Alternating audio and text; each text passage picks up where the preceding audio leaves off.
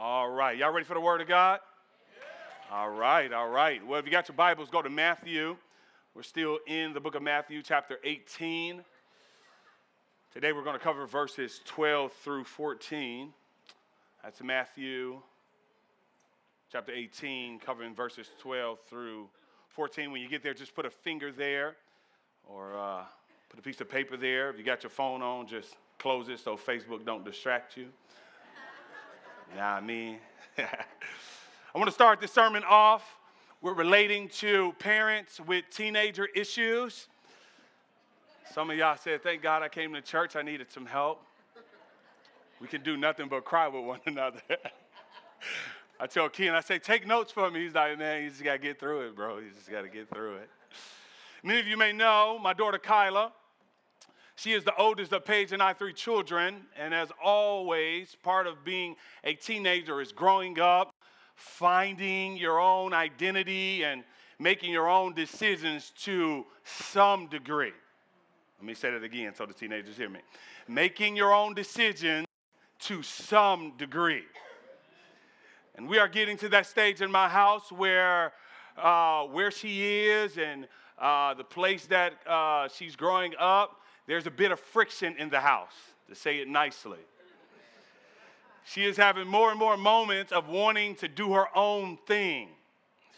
One example is when we are at the dinner table, and she is missing in action, and she's usually in her room. And as the father of the home, I want all my children at the dinner table eating as a family. And I quickly asked my wife, where is Kyla? And she says in her room. And with a loud, stern voice, I say, girl, get downstairs and eat dinner. As a father, it is not enough for me to just have two of my children at the dinner table, but I need to see all of them at the dinner table. You know, Tony Evans says the dinner table is the place where you catch up with everyone, where the father gets an update on the household. And she often asks me, Dad, why do you care if I'm at the table? Or in other circumstances, Daddy, why are you so concerned about me or overprotective? Do you think, this is her response, do you think I cannot care for myself? Pay the rent. She come to me talking about something. You owe me allowance. Girl, you in debt. You don't even know it.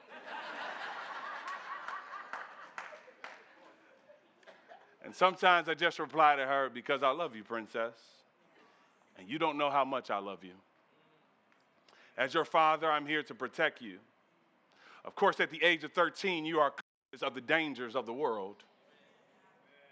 I feel this way about all my children, even my spiritual daughter, Kiera. No matter which one of my kids, I'm constantly keeping watch over them because I care for them. And if I feel or see they are going astray, I either draw near to the one that is drifting or I start searching. And if they are not in their place, like at the dinner table. Friends, this is a small picture of God's love and care for his children. God watches over us and draws near to those drifting and searching for those who go astray. Right. Today we will zoom in on how much God loves each of us, not collectively only, but individually. What we have been learning these past couple of weeks is just how much God cares for his children. Right. At the beginning of this chapter, we see Christ take a little child into his arms as a teaching illustration for his disciples, who are preoccupied with rank. You remember at the beginning of chapter 18, they come to Jesus and says, who is the greatest? They're concerned about being on top. They're concerned about being the man. They're concerned about being the dude. They want to be in the center of the spotlight. And this is how chapter 18 starts off. And so they come to Jesus preoccupied with rank. But Jesus, he wanted to teach them how to enter his kingdom. Well, to enter, one must become like a child. If you recall, in Jesus' day, children were not like the children today. where they're highly privileged and Netflix and TV shows got a kid zone for them and they got more rights than parents and if you touch them, you're in trouble and all this other crazy stuff that they got going on. But children in Jesus' day were marginalized. They were second-class citizens. Children were helpless. They were weak and lacking and in need of grace. And Jesus says, we all must come to him as such, needy, lacking, and weak, and wanting. It is with this posture that we receive the gospel, the good news of Jesus Christ. And all those who believe that Jesus died for their sins and that he rose from the dead and he's coming back again for all of his children are children of the Most High God. First John puts it this way, everyone who believes that Jesus is the Christ has been born of God. It's everyone who believes that Jesus is the Christ has been born of God. And everyone who loves the Father, underline this, everyone who loves the Father loves whoever has been born of him. Do I gotta like the person next to me? I don't know. What did it say? I'll let you deal with that. But that was verses 1 through 4, and we also learned last week from this chapter, verses 5 through 11, that God doesn't play with his children. God doesn't play about his children, The day is coming when God will deal with the world for mishandling his children. But far be it from the church to mishandle God's children. Instead, we ought to receive one another like children. It is the community of the redeemed that God's children ought to find rest. It is in the company of the fellow undeserving recipients of grace that God expects even the least among us to be cared for. Because when we care for each other, we are caring for Christ. God will deal with all those who set up his children to stumble. I'll put a little caveat here really fast. Last week, me and Brother Melvin had a conversation, so thankful for this brother. And in my expositing of the text, I kept going back and forth between stumble and sin. The ESV renders it as sin, and the NASB render it as stumble. And he said that kind of placed a bit of a confusion within the congregation. And so I want to clarify. And sometimes when you're dealing with translations, it's good to have maybe 3 or 4 of them out to kind of help you understand, right? And didn't mind that brother coming to me. When I say that even the pastor is under the word of God, I mean it. And so stumble is the better word instead of making someone sin, because we can't make anyone sin, but we can set them up to try to make them fail. Moving on. He alone has laid down his life for his children, Jesus Christ. And oh, what a high price he paid for you so that you would become sons and daughters of God. Church, it was no low price that God paid for you. He paid the highest price possible. He went as deep in his pockets as he could to bring you back, to redeem you for himself. Oh, how God values his children. And friends, it is by way of this next divinely inspired parable, famously titled The Parable of the Lost Sheep, that we go deeper into this divine love. Friends, even as I begin perusing the periphery of this particular pericope, as Ken would say, my heart couldn't help but be drawn into the divine love of God, illustrated love for his children in this parable. It was as if the love of God had lifted off of the pages of Scripture and landed into my heart and left me in a staggering moment. Maybe I got a witness this morning. Have you ever studied the Word of God and you were coming just to study, but all of a sudden you started worshiping him. You had to close your Bible and said, oh my God, I came to just study you, but now I'm falling on my face as I think of your love and your mercy. I hope that this parable does that for you, because sometimes we need to not just study God, we need to worship God. God will not only be studied, but God will be worshiping. And can I argue for just a moment here? If all you do is study God, you never worship God, you ain't studying right. You ought to get to a point where you're studying and you getting your theology on, and that theology overflows into doxology, and that doxology overflows into sociology. I came to tell you that the word of God will make you worship, church. And so as I was studying the text, I had to pause for a moment and close the Bible and say, I know I got to preach on Sunday, God, but if I can just sit here for a moment and adore the love that you lavish on a no-good Dexter Harris, if I can sit here for just a moment, y'all don't mind, just for a moment, I had to just worship God. And so we move on to this jaw-dropping text. The Lord says, what do you think? If a man has 100 sheep, and one of them has gone astray, does he not leave the 99 on the mountain and go in search of the other one that went astray? And if he finds it, truly I say to you, he rejoices over it more over the 99 that never went astray. So it is not the will of my Father who is in heaven that one of these little ones should perish. If you would indulge me for a minute as I set this parable up, I want to identify the characters in the parable. First, we have the 99 sheep. Second, we have the strayed sheep. And three, we have the man who is obviously the good shepherd. The shepherd is Jesus Christ, identified as a man in verse 12. And here's why I believe that to be. Jesus is often called the shepherd in the Bible. Secondly, he's called the man. Thirdly, what this man/shepherd does here fits the purpose of the incarnation. You remember in the Gospel of John, he said, in the beginning was the Word was with God, and the Word was God. You drop your eyes down to verse 14, and it says, the Word became flesh, and he dwelt among us. And so why did he come? Well, we see this at the beginning of Matthew. Matthew starts off his book with this. It says, she will bear a son, and you should call his name Jesus, for he will. It didn't say he might. It didn't say maybe. It didn't say perhaps. It says, for he will save his people from their sins. That's a promise that will not be broken. He will save his people from their sins. Now on to the 100 sheep. The 100 sheep represents the church, the community of the redeemed, all those who have faith in Jesus. Very, very important we understand that the sheep are only those who have been born of God by the Spirit of God.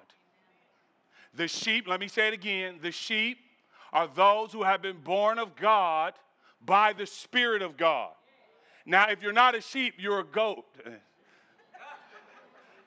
Well, them goats, well, you know, I don't want to be called no goat, man. Just right there, convert me. I don't want to be no goat. You know, I want to be something like a lamb or a lion or something like that. You know what I'm saying? I don't want to be no goat. Anyways, that's got nothing to do with the sermon.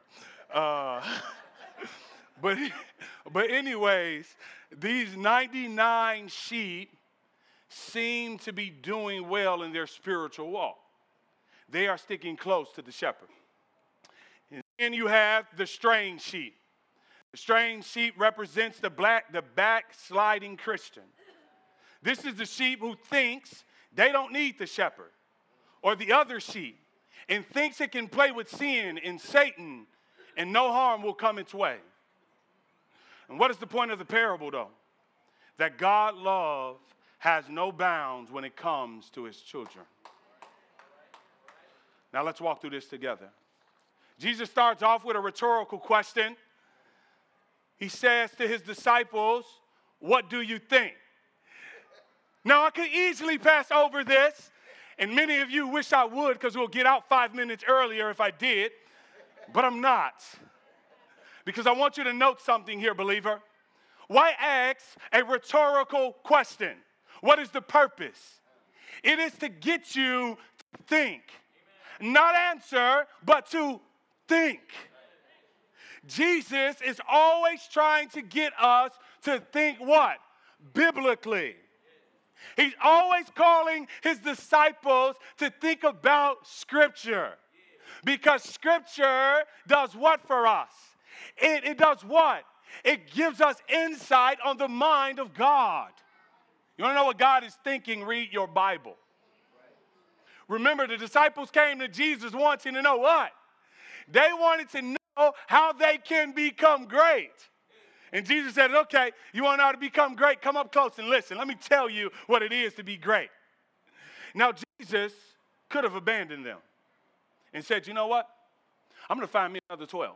Here it is. You guys are talking about, I'm just saying, you got to hop in the Bible for a minute. You guys are talking about being great, and I just told you that I'm getting ready to go to the cross and die. And y'all know what the cross is. Y'all know what crucifixion is, and all y'all talking about is yourselves. If I was Jesus, I would have been mad. I would have left all 12 of them right there. I would have been gone. I would have hopped on my donkey, and I would have left. I would have been gone. Ain't no Uber neither, so y'all on your own. Uber donkey, that would have been, I would have lived. Never mind. Just saying, trying to get paid, trying to help him get paid, that's all.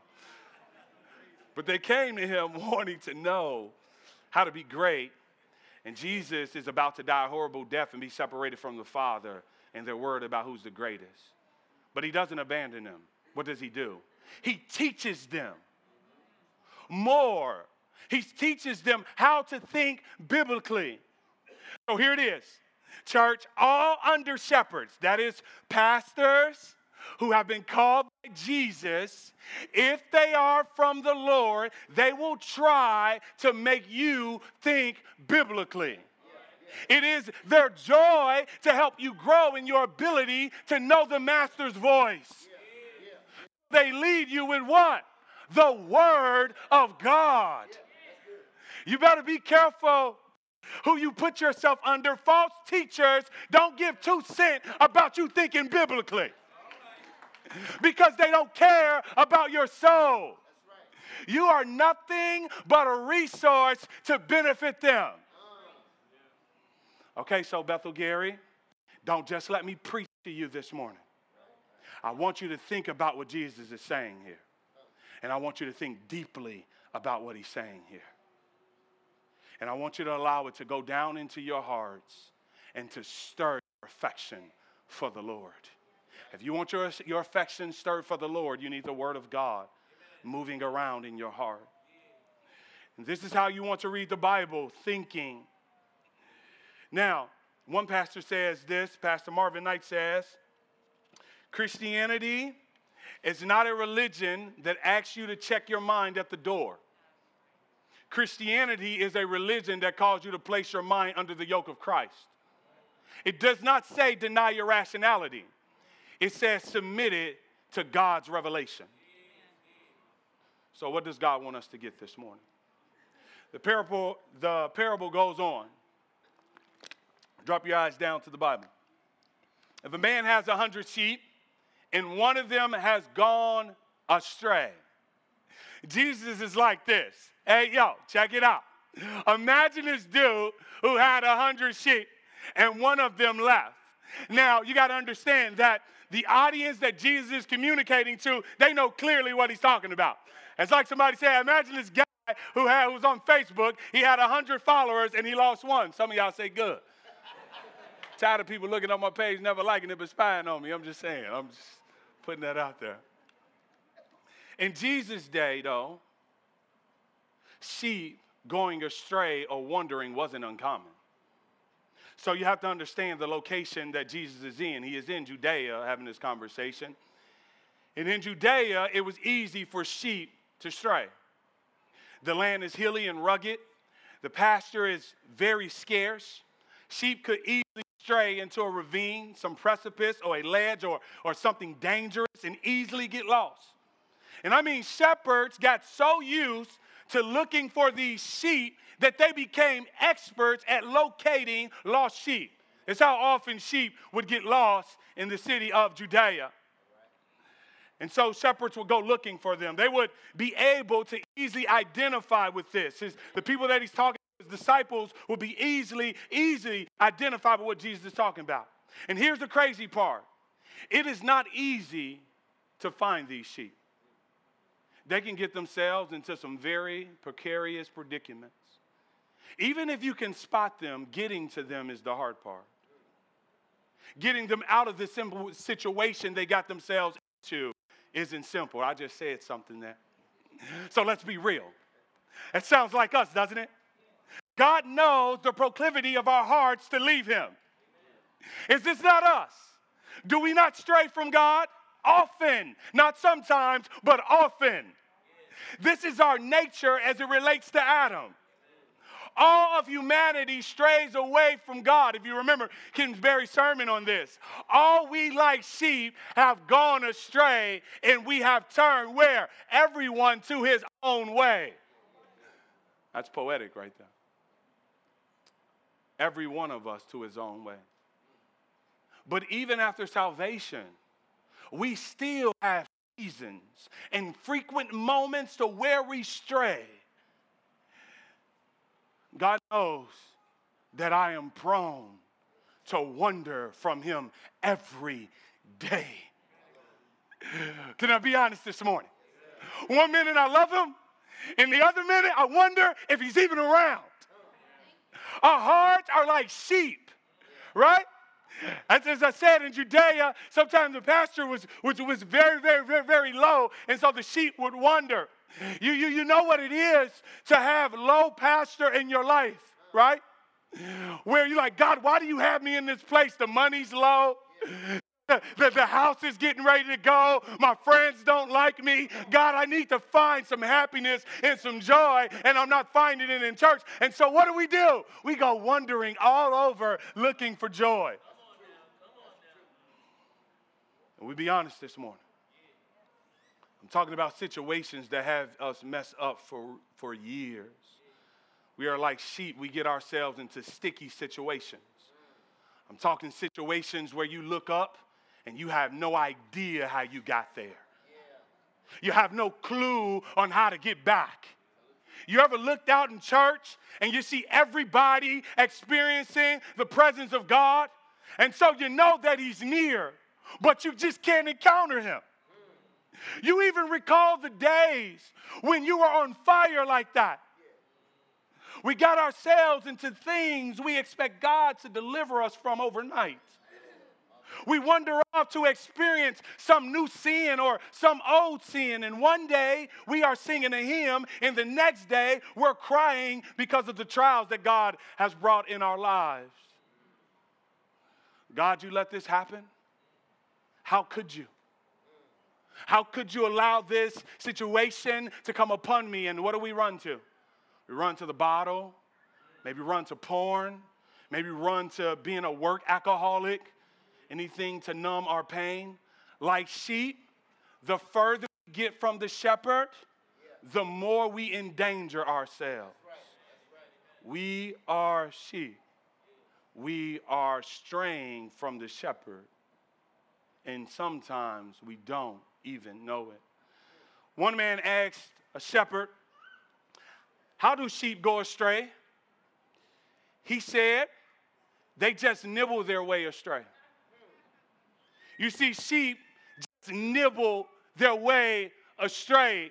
With their head down, they're nibbling on the grass, and they nibble their way to a hole in the gate. They go astray. You better be careful what you're nibbling on, because going astray doesn't happen suddenly. It happens little by little by little by little, and by the time you look up, you're somewhere you don't even know how you got there. You better be careful where you're nibbling. You better be careful what you're eating on, because sometimes you nibble on the wrong thing, and after a while, it quenches your desire for God, and all of a sudden, you're lost.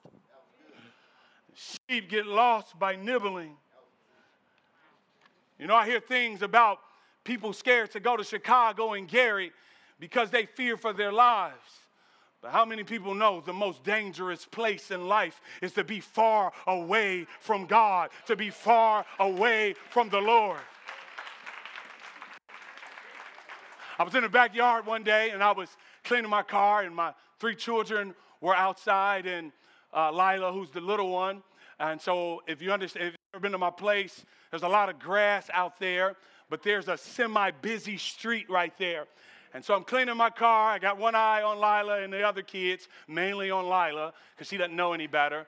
And there's a dog. We were babysitting a dog. I'm glad that's over with.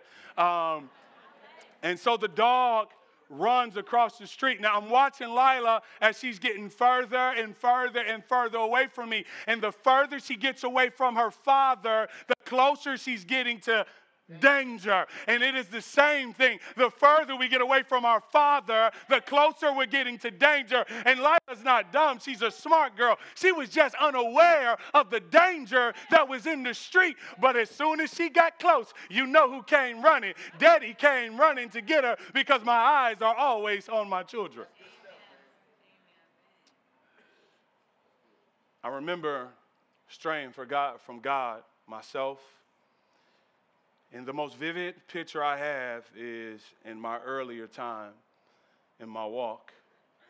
It was about a year and a half in. I had got saved, and I was on fire for the Lord. And then Paige and I started dating, and we started going to church together. But after a while, we started having sex outside of marriage, and we kept going to church and having sex outside of marriage, and after a while, we just stopped reading. We stopped praying. We stopped associating ourselves with the church family as much. We kept getting deeper and deeper and deeper into our sin. The deeper we got, the more isolated we became. And I remember telling myself, I don't know how to get back to God.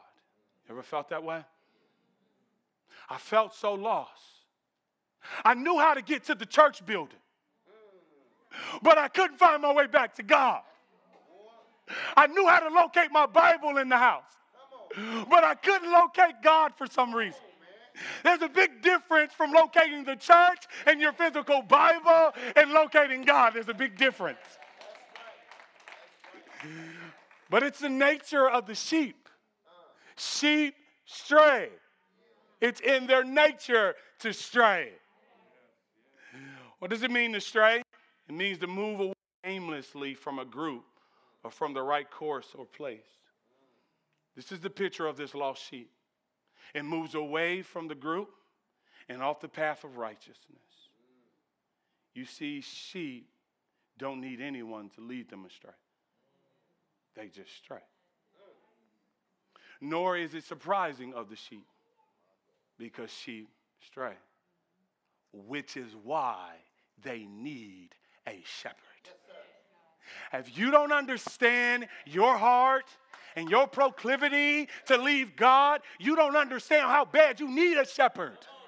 When you think that you're good and you do this Christian walk on your own, it is when you go astray.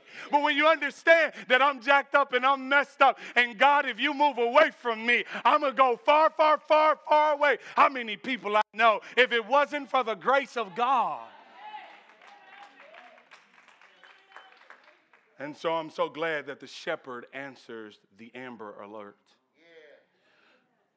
Does he not leave the 99, is what he says, on the mountain and go and search for the one that went astray? I want you to note this down. The lost sheep doesn't go looking for the shepherd, but the shepherd goes looking for the lost sheep. I'm going to say that again. The sheep does not go looking for the lost shepherd. The shepherd goes looking for the lost sheep. The moment the shepherd is aware of the missing sheep, he doesn't slumber, but he begins his search. The verse says, he leads. I'm so glad that God answers the Amber Alert of his own children. Oh, come on, church. Praise be to God that although we go astray, the good shepherd comes running after us. Where would I be if Jesus didn't come after me? Over and over and over and over and over and over and over and over again. Yes, sir. I could say that the whole sermon, over and over and over. And I still will not count the number of times he came to get me. The book of John says, I am the good shepherd.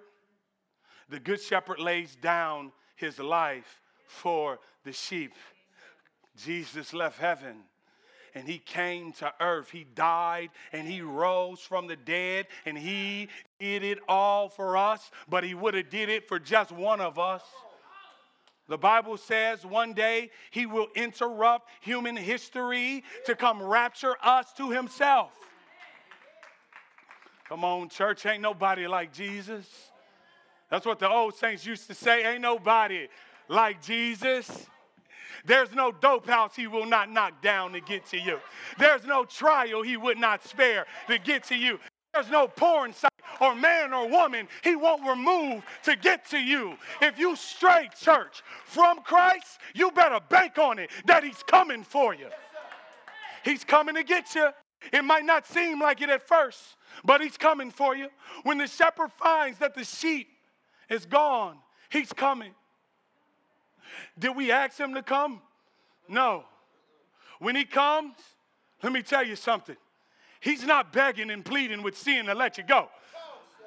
Sin has to let you go because he has bought you with his blood and you belong to him. He's not negotiating with sin and saying, sin, I'll give you anything. Just please let them go.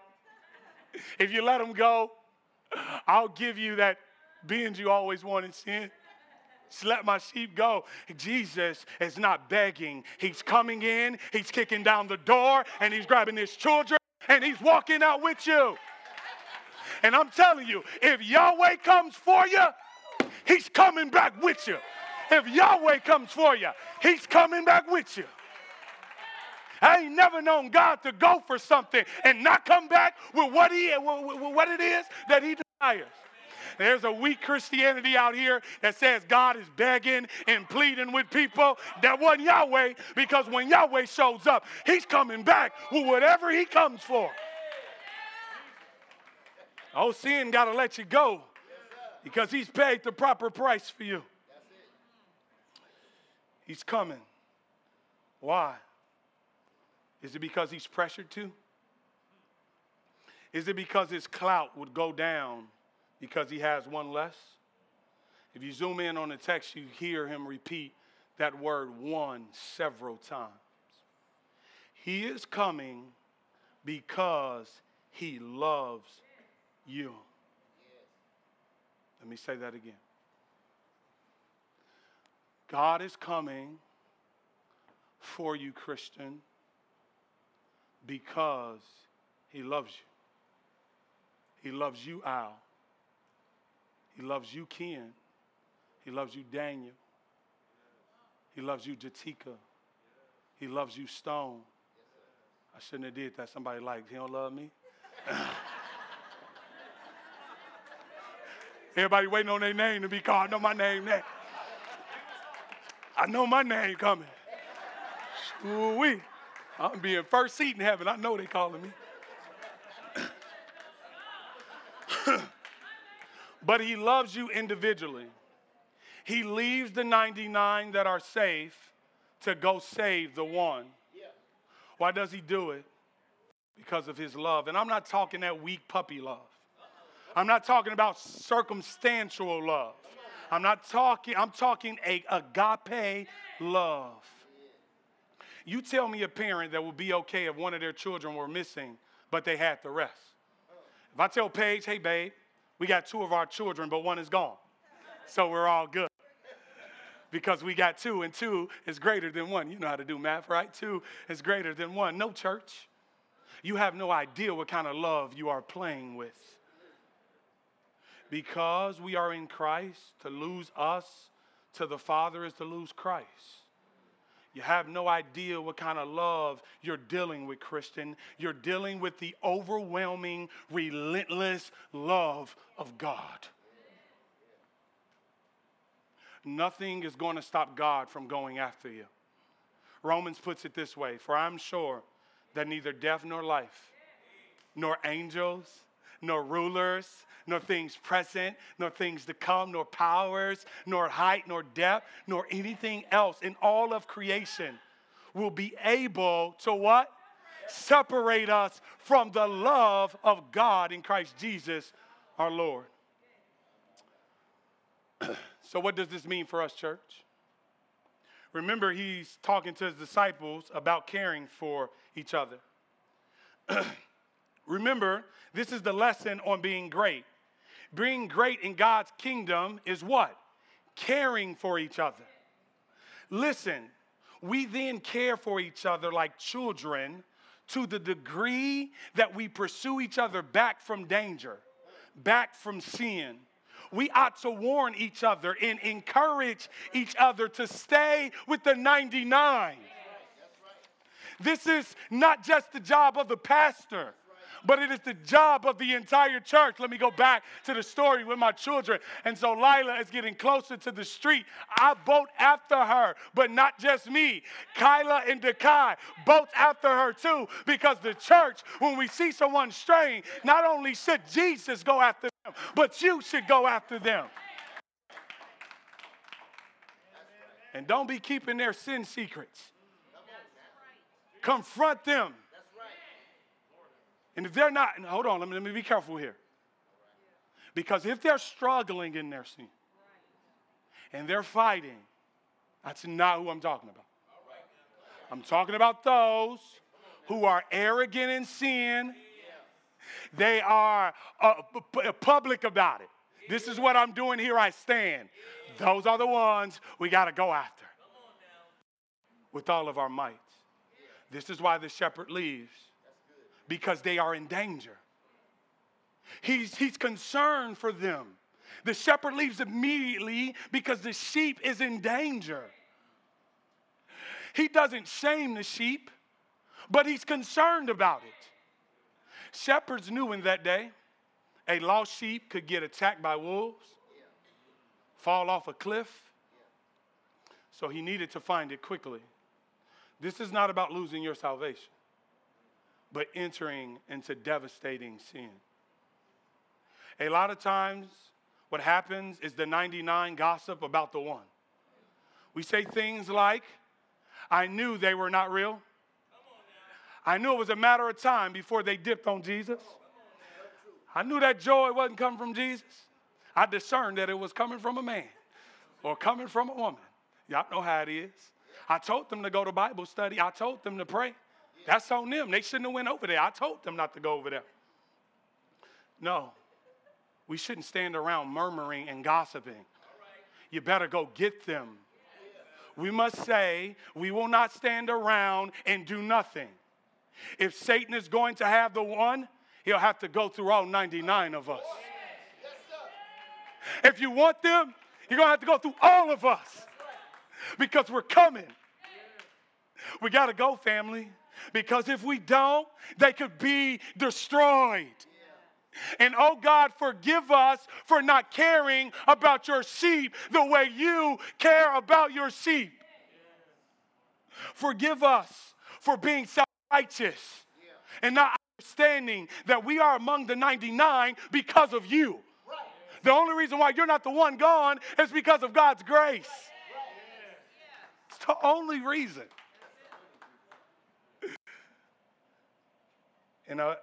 In Isaiah chapter 40, verses 1 through 2, we get a glimpse of God's heart for his sheep.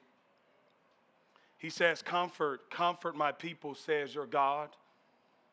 Speak tenderly to Jerusalem and cry to her that her warfare is ended and her iniquity is pardoned, that she has received from the Lord's hand double for all of her sins.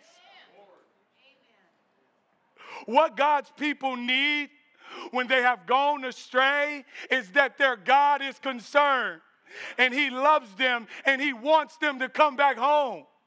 And they don't have to keep running from God because of their sin, because Jesus has paid it all. And because Jesus has paid it all, there's nothing left for you to pay but to come back home.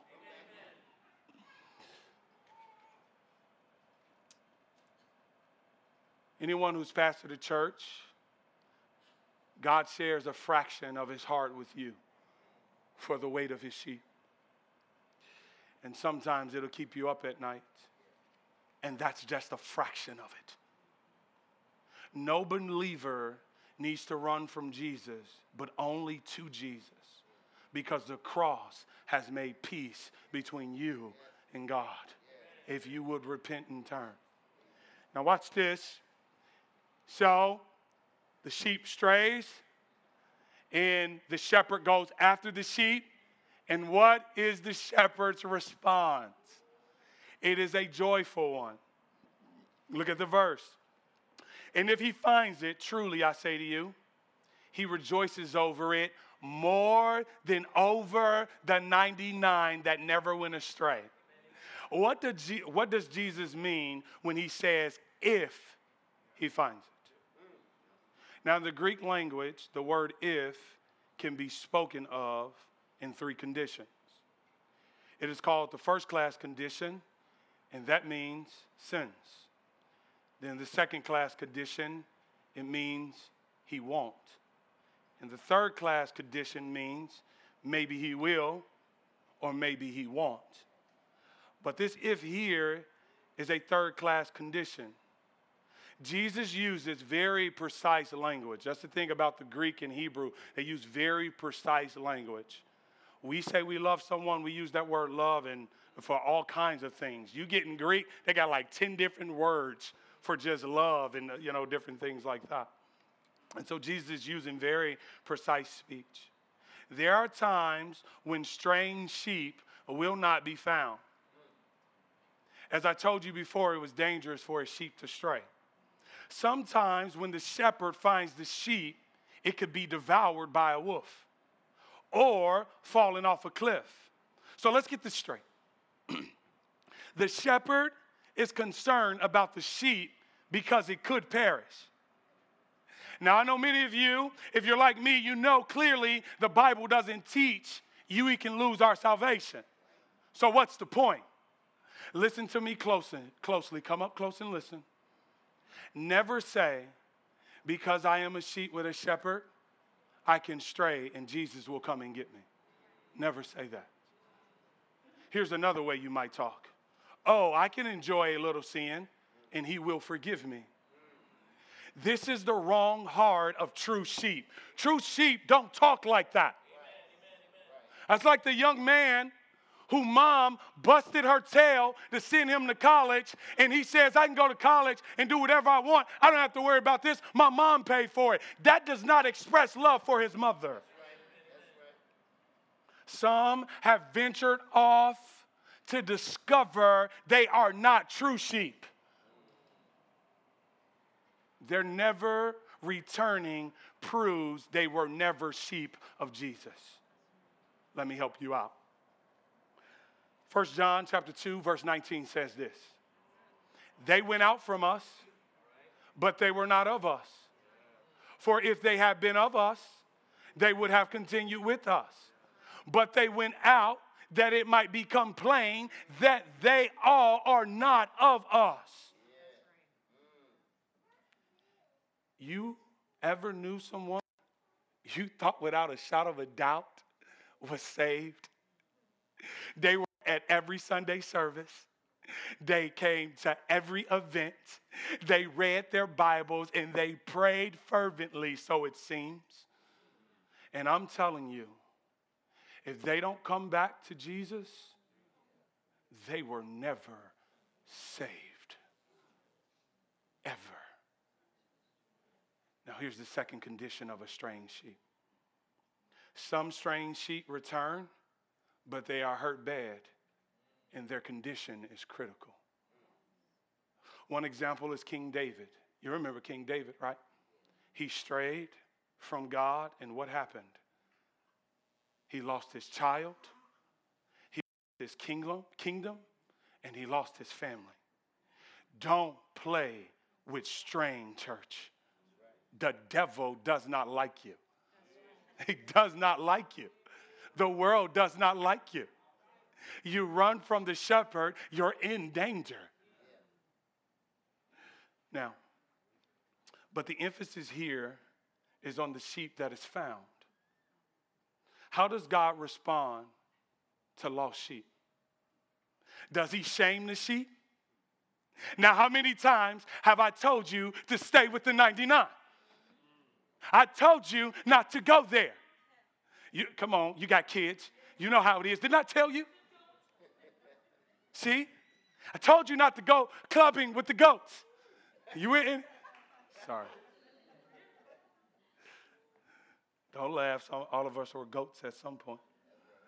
Didn't I tell you to stop having sex outside of marriage? This is not what he does. No, he rejoices. Why? Because of their recovery and restoration. The emphasis here is on restoration and recovery, which implies what? Forgiveness. Our Father loves to forgive. He rejoices over it more than the 99. Let me deal with the elephant in the room for just a moment. He rejoices over the one more than the 99. And if you're like me, I'm reading the text like, hold up. Hold up. This person been doing their own thing, and you're going to throw a party for them. And I've been praying. I've been reading my word. And I've been walking on the straight and narrow, and ain't nobody throw me no party. What's up with that, God? And it seems like when the lost sheep come, the church wants to throw a pizza party and blow up balloons, and the pastor turns into Oprah. You get a pizza, and you get a pizza, and you get a pizza, and everybody's celebrating, and I ain't got no pizza. Tired of this. I'm trying to do right. Come on, can we be honest? Y'all be looking like, where my blessing at? People who've been doing wrong, blessings start flowing down. You like, man, maybe I need to stray a little bit. Yeah, maybe Jesus will show me some attention. Just saying. This is how we think in our flesh. But God loves you too, 99. He does. But in this moment, when this sheep returns, he rejoices. God is over himself. I mean, he is ecstatic when the sheep returns. He's having like his Pharrell moment. He's happy, like a room without a roof. There's nothing that could bring him down in this moment when his sheep come. God is extra, extra, extra excited. Amen. Amen. Which is why I don't know why we're always calm in church all the time. But I want you to see God's heart here. God loves to forgive. Yeah. Let me give you some word here. Exodus 34:7. Keeping steadfast love for 1,000, forgiving the iniquities and transgressions and sins. Yeah. Nehemiah 9:17. They refused to obey and were not mindful of the wonders that you perform among them. But they stiffened their necks and appointed a leader to return to their slavery in Egypt. But you are a God ready to forgive, gracious and merciful, slow to anger and abounding in steadfast love, and did not forsake them. Psalms 86:5, for you, O Lord, are good and forgiving, abounding in steadfast love to all who call upon you. Psalms 130. If you, O Lord, shall mark iniquities, O Lord, who could stand? But with you there is forgiveness, that you may be feared. Daniel 9:9. To the Lord our God belongs mercy and forgiveness, for we have rebelled against him. God loves to forgive. What is God saying to us in this parable? What do you think? Do you all remember that song? Ain't no mountain high enough. Because, baby, there ain't no mountain high enough. Ain't no valley low enough. And ain't no river wide enough to keep me from getting to you. Children of God, there's no valley low enough. There's no mountain high enough that will keep him from getting to you. Believer, there's no life too broken, no sin so sinful, no past too scarred that he will keep him from getting to you. How many people can testify about the grace of God? I tell you, grace don't make sense. Grace is illogical, and some of us can't comprehend the grace of God. But if it had not been for the grace of God going down in my valley and on top of my mountain, where would I be? You may be sitting here today feeling unworthy to be here. And I'm telling you, there is nothing that would delight God's heart more than to forgive you and restore you with the 99. Is it not to the degree that we are willing to forgive someone that shows the depths of our love? As one guy said, forgiveness is a wonderful word until you got something to forgive. What do you say of the husband or the wife who is cheated on but willing to forgive their spouse? Does not forgiveness express how great their love is for one another? Yeah. Only strong love endures despite the pain. And only a foolish spouse would doubt the love of their spouse after forgiving them of a sin so great. So I see y'all don't know what it is to be found, what it is to be set free, what it is to be forgiven. Back in 2003, 3 girls went missing, one by the name of Amanda Berry. For 10 years, she was locked up in a house and chained like an animal. Then one day, her perpetrator left the front door open, but he left the storm door locked. She began to scream, and her neighbors heard. His name was Ramsey. He kicked the door open, and she was able to escape. Now, here's the crazy part. Ramsey wasn't no fly guy. Most people said he was a nobody, but it doesn't matter. Because when you save somebody, nobody cares what you got on. Nobody cares what you look like. I came to tell you that the Bible says he had no beauty about himself for us to be attracted to him.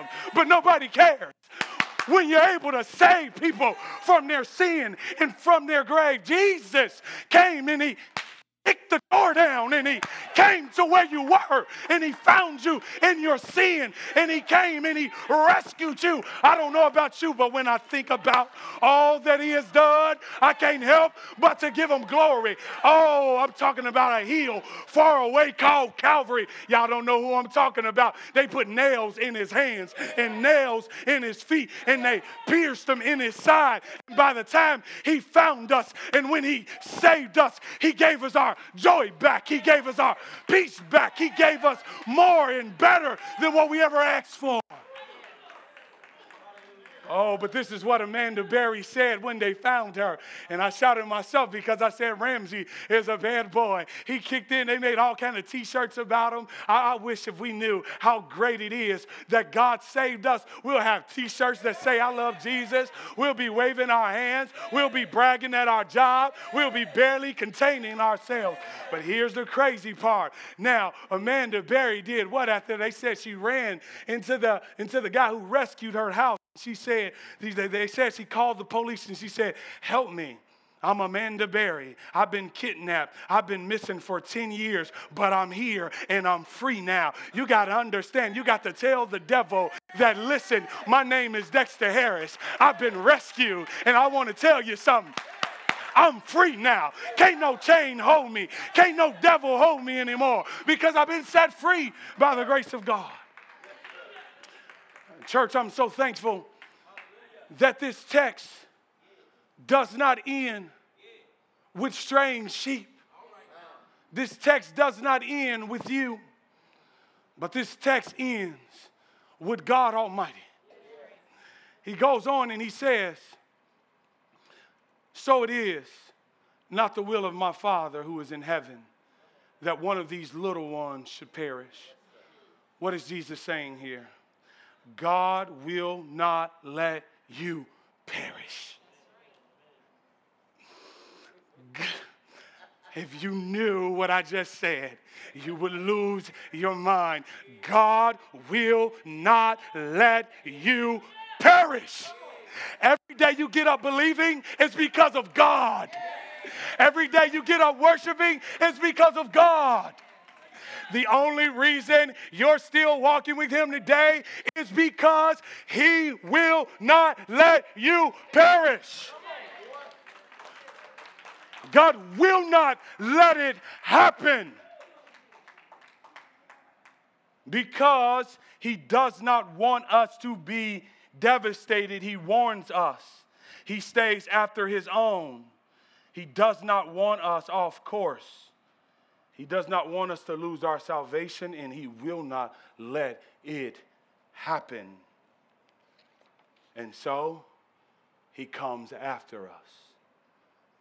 This is what Philippians says, and I am sure this, that he who had begun a good work in you will bring it to what?